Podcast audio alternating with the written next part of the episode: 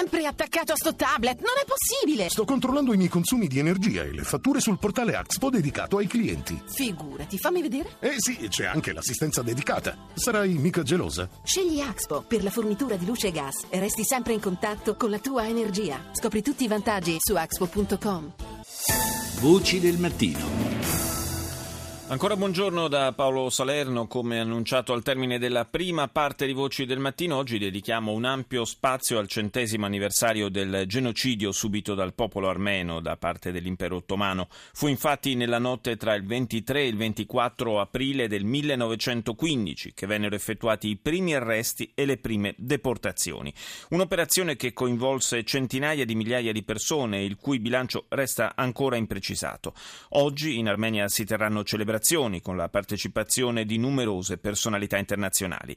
Riascoltiamo le parole con cui Papa Francesco ha recentemente sottolineato la gravità di quella pagina storica. Quella che generalmente viene considerata come il primo genocidio del XX secolo. Essa ha colpito il vostro popolo armeno. Furono uccisi vescovi, sacerdoti, religiose, donne, uomini, anziani e persino bambini e malati. Oggi ricordiamo con cuore trafitto dal dolore, ma colmo della speranza nel Signore risorto, il centesimo di quel tragico evento, di quell'immane folle sterminio Parole certamente forti, quelle del Papa, alle quali ne sono seguite di ancora più forti, stavolta da parte del presidente turco, che continua a negare che di genocidio si sia trattato. Papa François'nın Ermenilerin 100. yüzyıl önce Müslümanlar başta olmak üzere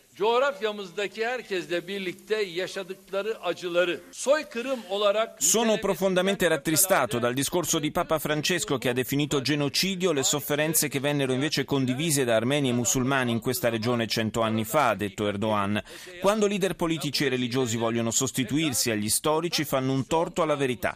Ripeto la nostra disponibilità a costituire una commissione congiunta per studiare la vicenda. Condanno il Papa per quello che ha detto e lo metto in guardia dal ripetere un un simile errore. Su questo botta e risposta fra Bergoglio ed Erdogan abbiamo raccolto il commento dell'ambasciatore dell'Armenia in Italia, Sargis Gazarian. Le parole del Papa eh, erano parole sì di solidarietà per eh, le vittime, di condanna dei genocidi, ma allo stesso tempo ecco, eh, l'asta, la grandezza delle sue parole erano, era un messaggio di prevenzione dei genocidi e anche di riconciliazione. Non lasciavano sicuramente spazio a strumentalizzazioni. La reazione della Turchia forse non vi avrà sorpreso, però è stata particolarmente aspra, particolarmente violenta e in questo senso sì, forse è stata un po' sorprendente. La Turchia un'altra volta ha deciso di rimanere su quel, quella nave naufragante del, ehm, del negazionismo. Nella settimana scorsa abbiamo sentito ehm, dichiarazioni turche che io non commenterò perché non sono commentabili, ricordo soltanto ai radioascoltatori che la risposta del presidente turco alla richiesta anche del Parlamento europeo della Commissione della Mogherini eh, di fare i conti con la storia, di normalizzare i rapporti con l'Armenia, la risposta di Erdogan fu una minaccia di nuove deportazioni degli armeni cent'anni dopo il genocidio. Nel 2009, peraltro, tra i due paesi fu firmato un accordo per eh, ristabilire relazioni diplomatiche, è rimasto lettera morta, non è stato mai ratificato. Guardi, il processo che ha portato alla firma di due protocolli, uno sulla normalizzazione dei rapporti con la conseguente anche apertura da parte turca del confine armeno. E il secondo protocollo che era quello per l'istituzione dei rapporti diplomatici fra i due paesi, bene, questa iniziativa era un'iniziativa armena eh, lanciata nel 2008, ehm, un gesto audace, eh, coraggioso per non eh, passare il tema ehm, appunto alla prossima generazione di armeni e turchi, ehm, supportata dagli Stati Uniti, dall'Unione Europea, dalla, dalla Federazione Russa eh, con un allineamento assolutamente eh, attivo e fattivo. Due anni di negoziati piuttosto duri ehm, che hanno portato appunto alla firma dei due protocolli eh, il 9 eh, novembre del 2009. La mattina dopo l'allora Premier Erdogan si rifiutò eh, di appunto ratificare i due, i due protocolli. Ecco, sta alla Turchia sicuramente oggi avere il coraggio di fare ciò che le grandi nazioni europee hanno fatto, ciò che sta alla base del progetto di integrazione europea, eh, riconoscimento e normalizzazione dei rapporti.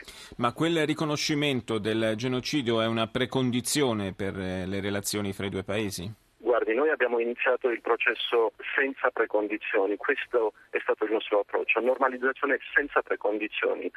Certo è che il riconoscimento del genocidio armeno eh, dalla nostra prospettiva deve essere un, un atto del governo turco per il popolo turco, per in qualche modo liberarsi dal fardello della storia. L'Armenia è un eh, paese di meno di 4 milioni di abitanti. Di 3 milioni e mezzo. Possiamo dire che ce ne sono quasi di più all'estero che in patria? La diaspora armena è di circa 8 milioni di, eh, di persone, sparsa per tutto il mondo. Um, certo è che ha contribuito eh, maggiormente alla diaspora proprio il genocidio armeno. Ambasciatore Gazarian, queste celebrazioni sono anche un'occasione per accendere i riflettori sull'Armenia di oggi. E quali sono le aspirazioni del Paese e anche i rapporti con l'Europa? La nostra civiltà è una civiltà europea. L'Armenia da un lato ecco, ha stretti rapporti con la Federazione russa, dall'altro lato con appunto, l'Unione Europea e eh, non vediamo assolutamente nessuna contraddizione in questo. Noi non capitalizziamo nella nostra politica estera e di sicurezza sui contrasti globali, al contrario, il nostro contributo per trasformare i, con- i contrasti in sinergie. Voci del mattino. I miei superiori mi hanno diffidato a parlare. Negano la verità, ma io ho visto con i miei occhi l'eccidio.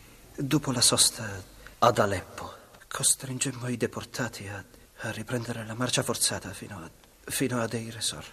Là, i sopravvissuti alla fame, alla sete e alla fatica furono massacrati tutti. Intende denunciare qualcuno in particolare? Me per primo. Era una breve clip dal film dei fratelli Taviani, La masseria delle allodole, tratto dal libro omonimo di Antonia Arslan che racconta appunto la strage di centinaia di migliaia di innocenti armeni. Io do il buongiorno al professor Marcello Flores d'Arcais, docente di storia comparata e dei diritti umani all'Università di Siena, nonché autore del libro Il genocidio degli armeni. Buongiorno professore. Perché è così difficile per la Turchia eh, fare i conti con eh, questo passato e soprattutto riconoscere, riconoscere l'esistenza di, quel, di, questo passato? Addirittura abbiamo sentito il premier Davutoglu eh, dire non si può definire genocidio perché il termine è stato coniato dopo la seconda guerra mondiale, come dire che non sono non, fenomeni naturali che si verificano dall'inizio della, della storia del pianeta ma che abbiamo imparato a conoscere dopo non si possano definire, insomma. Beh, quella è ovviamente una, una giustificazione. Eh, credo che il primo motivo sia perché a nessun paese fa piacere di essere riconosciuto colpevole eh, eh, di crimini sia pure commessi da governi di molto precedenti.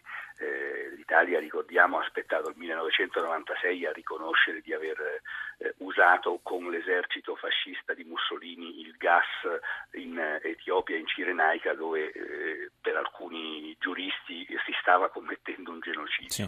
Eh, quindi L'altro motivo credo perché eh, la Repubblica turca eh, si è eh, costruita una uh, ideologia nazionalista che aveva uh, un retaggio molto forte con quello dei giovani turchi dell'impero ottomano e avendo per decenni quindi eh, negato quello che era successo eh, avendolo nascosto, avendo eh, cercato di raccontare che nella prima guerra mondiale erano morti soprattutto turchi e che sì c'era stato qualche morto armeno ma perché era pronto a tradire l'impero ottomano, beh, eh, riconoscere che per eh, 80-90 anni si è raccontato nei libri di storia qualcosa di falso diventa sempre più difficile farlo man mano che il tempo va avanti. Ecco.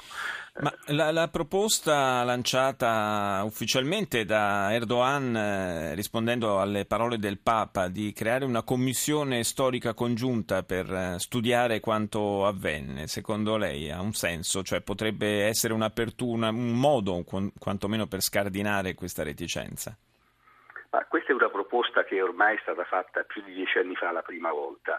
Eh, è stata fatta quando gli storici, hanno, anche storici turchi, hanno cominciato a, a raccontare eh, i massacri come sono avvenuti e quindi indipendentemente dal fatto di usare o no il termine genocidio perché in passato molti storici turchi riconoscevano quello che era avvenuto ma non volevano neanche loro usare il termine genocidio, si è arrivati adesso a una situazione in cui ci sono, stati, ci sono tantissimi storici turchi che ne parlano apertamente, che lo chiamano genocidio, che hanno raccontato gli episodi nelle diverse regioni, nei diversi eh, distretti, quello che è avvenuto, le responsabilità, eh, la documentazione ufficiale che esiste dentro gli archivi ottomani. Quindi il, eh, uno dei, dei, punti su cui si è a lungo dibattuto è il fatto se fosse un'operazione pianificata, eh, organizzata e quindi come tale definibile genocidio oppure una serie di violenze diciamo, non, eh, non organizzate. Ecco.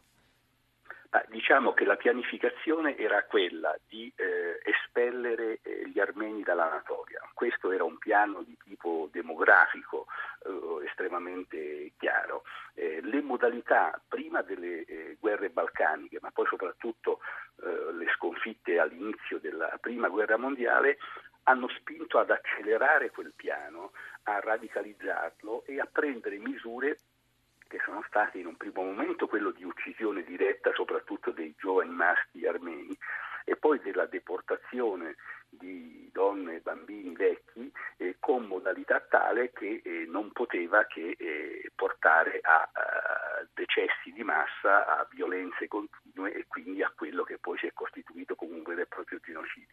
A questo si aggiunge che la seconda fase del genocidio, quello tra la fine del 15 e l'estate del 1916 è stata fatta uccidendo circa mezzo milione di persone che avevano già raggiunto i campi profughi di, del deserto della Siria e quindi eh, più pianificato di questo certo, sarebbe difficile certo. non pensarlo.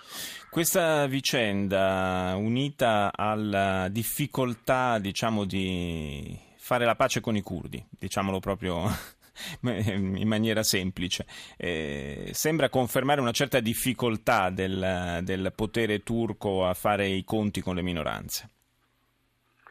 Beh, eh, eh questa è, è, è stata la, la, l'eredità dell'impero ottomano che, che, per quanto con disuguaglianze si era sempre fondato sulla convivenza con le minoranze, eh, con eh, invece la Repubblica Turca eh, che è nata eh, sull'idea della Turchia ai turchi.